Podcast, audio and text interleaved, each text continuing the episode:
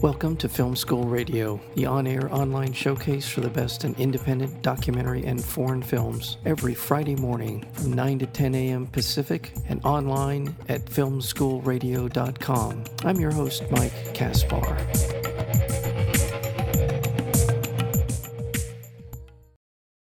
The film is called My Name is Bulger, and the film was put together, directed by award winning documentary filmmaker Brendan J. Byrne it focuses on the Bulger family, but particularly on William Bulger as well as James Whitey Bulger. It weaves its way through the stories of both brothers from their respective rises and falls. It features intimate conversations with family and exclusive conversation with James Bulger's girlfriend, Catherine Greig. The film strips away the hysteria of daily print headlines and nightly news bulletins to unfold the story of a unique American family. With that, I'd like to welcome to the program Brendan J. Byrne. Welcome to Film School Radio. Pleasure to be here, Mike. What prompted this? Uh, the Bulger name has been something that he, we've we're so familiar with for because of Whitey, but haven't heard it in a little while. But what what prompted uh, you to to do this? Uh, well, it was quite an unusual one. But uh, to cut a long story short, as best I can, uh, there was there was a friend of uh, the Bulger family, who happened to be in Belfast as part of a Boston Belfast city initiative.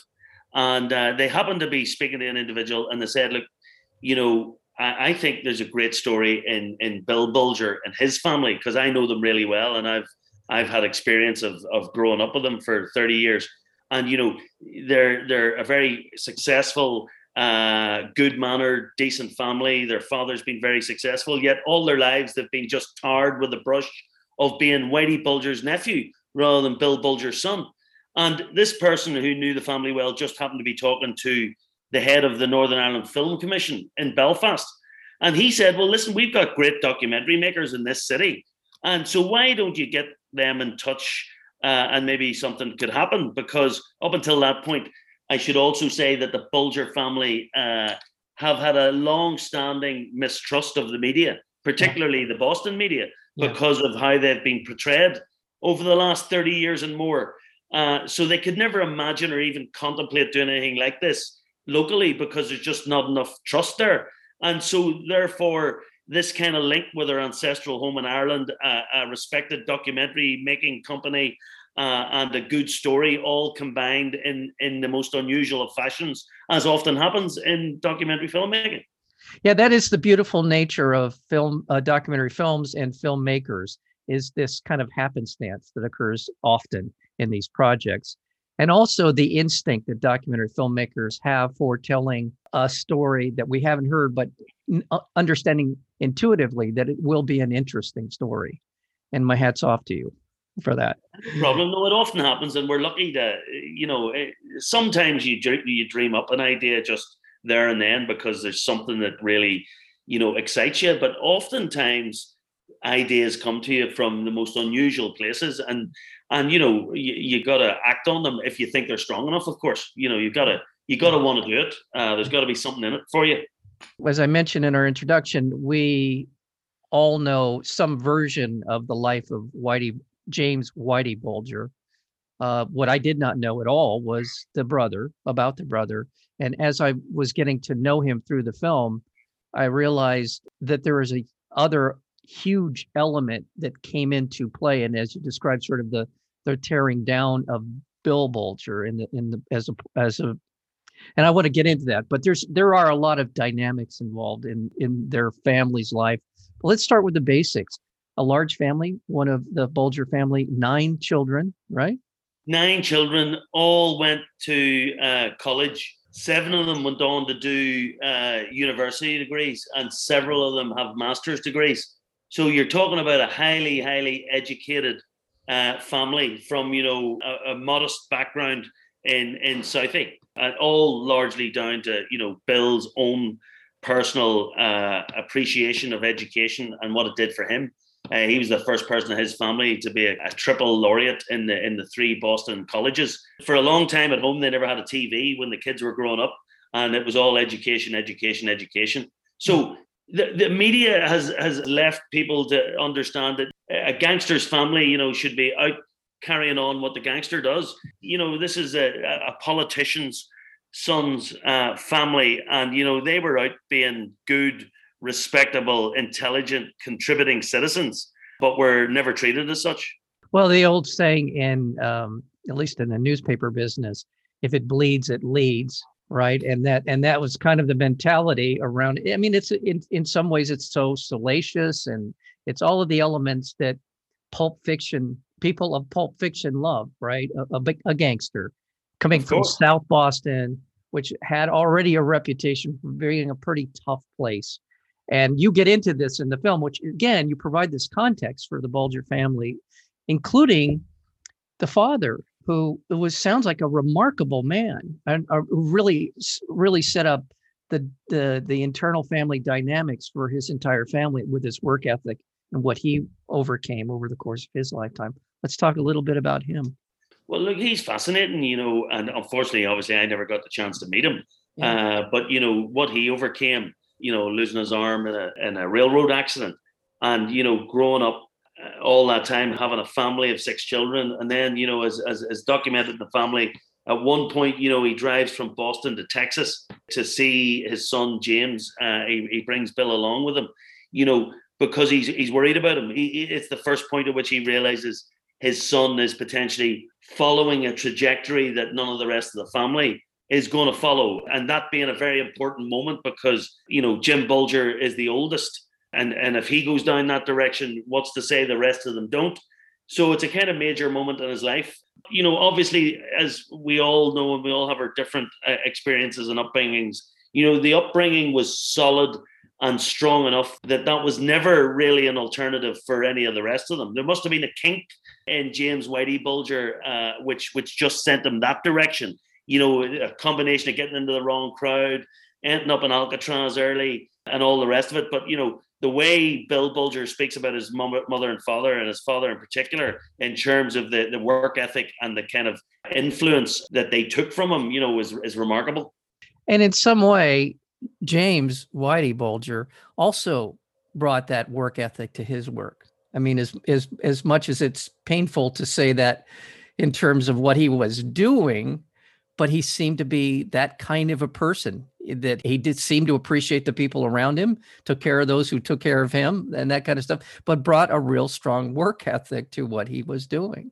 Well, it certainly looks as if he was busy for large parts of the day. Uh, he's someone, in some respects, uh, obviously, who remains, you know, quite enigmatic, and not someone who I feel as if, you know, I've got a very clear picture of. I mean, I think, you know, what what I was clear about is that the pictures that I've received of them thus far are a little black and white and a little over sensationalist. And and what I was trying to do was uh, produce something a little more nuanced, uh, a little more uh, shades of grey no point that we ever in the film or anyone in the family condone what he did, but there's a question mark about whether he did all the things he's alleged to have done.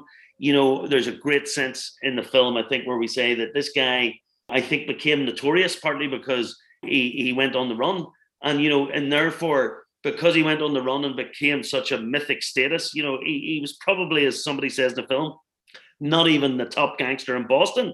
Right. Never mind the top gangster in America and greater even than Al Capone and all the rest of it. I mean, it's just a nonsense yeah. in many respects. Uh, and so, whilst that's a, a, bit of a joke, what I was saying, and which is unusual as well for a documentarian, and I only say this in the sense that if it wasn't a dual biography, which I think in our case we get away with it, but if it had been a singular biography about Whitey Bulger, you know, I would have had to dig more and dig deeper and dig for longer because he he's someone who who remains a mystery because of the the extremes of his character from both the kind of loving uncle, brother, and partner to you know murderer and bank robber. Quite a sizable ocean in between.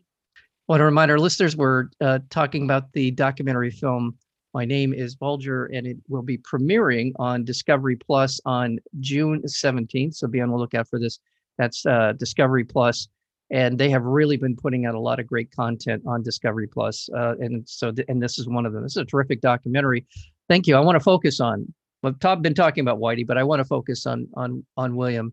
And why I think that this well first of all there's the contrast that the media is able to kind of draw between the two of them but i also think it's really important that in this period of time that that is covered in the film massachusetts was essentially an incubator for potential presidential candidates here in the united states and it certainly seems to me from my time in politics i spent 15 years in the game that there were a lot of people who saw, if they saw Michael Dukakis as a particularly effective presidential candidate, well, Bill Bulger would have certainly fit nicely into that mold. He would have been at least as compelling as Michael Dukakis. And I think as I watching the film, I'm thinking there was a little bit of a preemptive strike on Bill Bulger in terms of whether or not he aspired to be president or not, but to sort of send in um, the, the shock troops to make sure that he never got the opportunity to move further. I don't know exactly if his ambitions included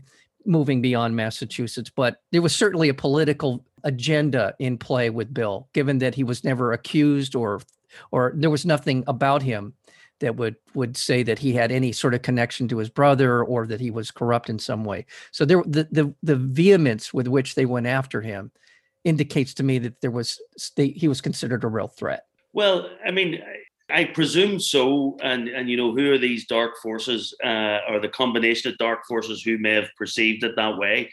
I think what's clear is that you know Bill was smart enough to know that whilst he loved politics, and and I think given his charisma and and you know even given you know uh, no disrespect to Michael Dukakis at all, who's a lovely man, but you know, even that kind of repartee between the two of them, uh, and you know, the joke about charisma in the St. Patrick's Day breakfast. You know, of course, Bill had a platform there that, in any other set of circumstances, could have well been a platform to go on to bigger and brighter things on the national stage.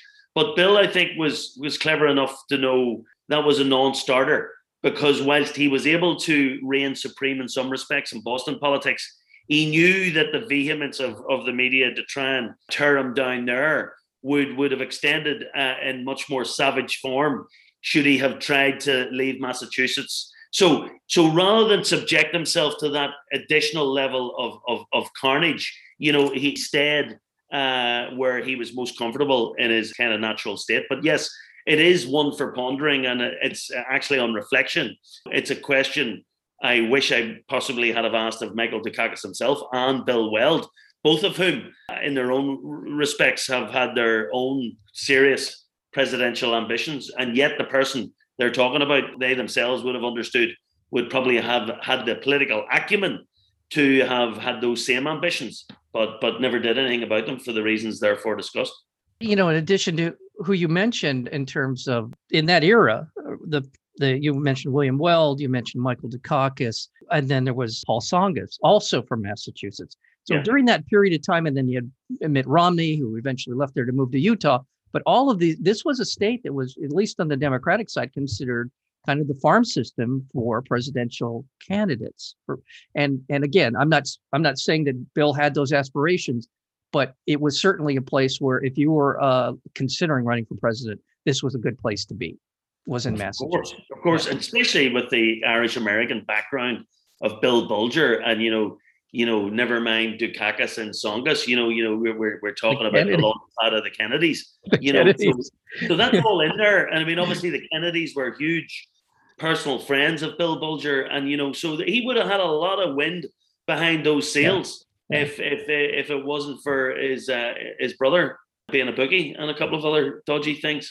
I feel like I'm over focusing on this because there's a lot more about Bill, a lot more about the things that he was about, and he is such a family-oriented man, and and all all the things that uh, are covered in the film. But for me, as a sort of a political person, as just what was fascinating that, and that's aside. I again, this is one of the things about my name is Bulger. You hear and see these things, and it puts the entire arc of the the Bulger family in a very much of a different context. And I think that was probably part of what you were trying to accomplish.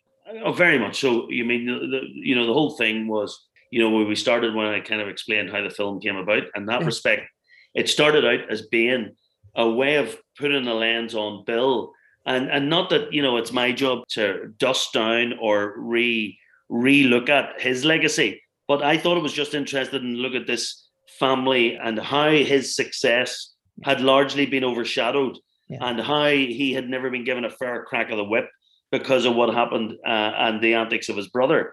And then I was interested in, in how his kids were often uh, similarly, you know, kind of regarded as just being gangsters' nephews and were never given a chance to fully explain who they were and never given a fair crack of the whip.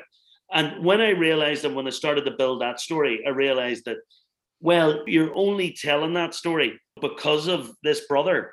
Uh, and so we have to have the brother in it too.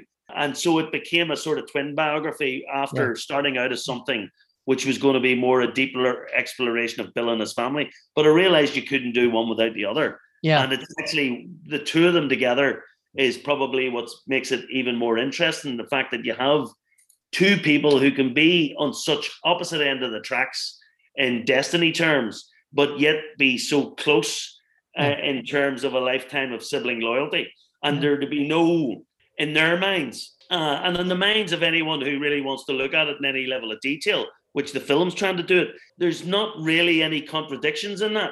I mean, right. somebody asked me recently, uh, do you not think Bill's life would have been judged much better if he had a condemned what his brother did?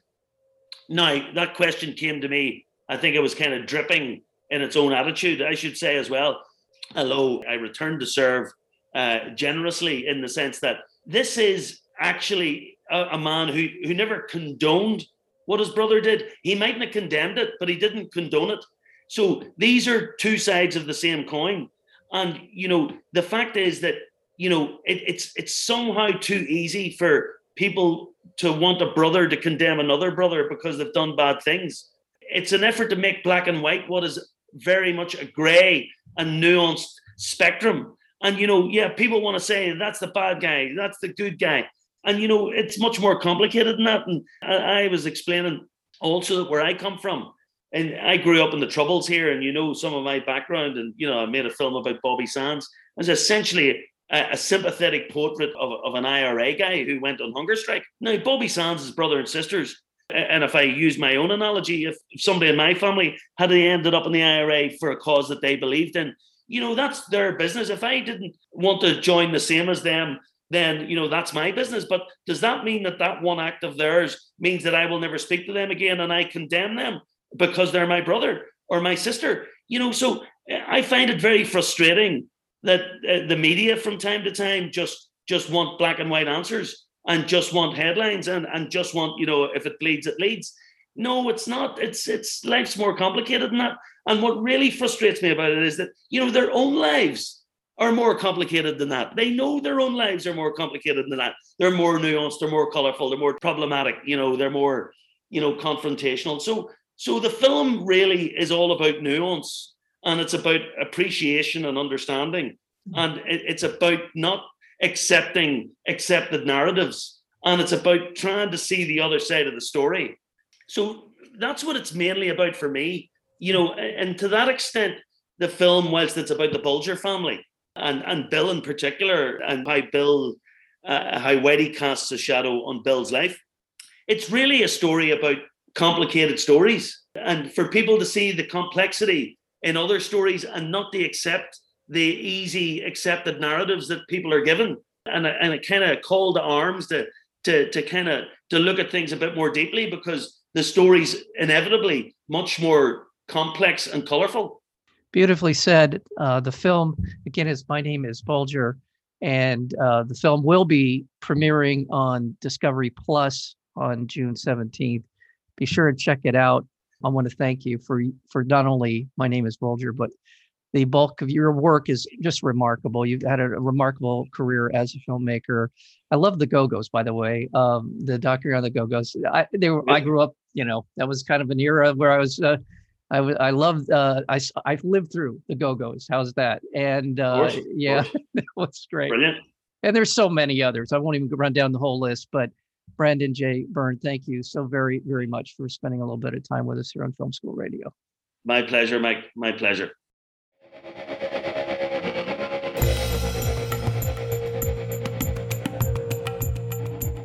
You've been listening to Film School Radio, the on air online showcase for the best in independent documentary and foreign films. You can find out more about the program at filmschoolradio.com. I'm your host, Mike Kaspar. Thank you for tuning in, and we'll see you next week with another edition of Film School Radio.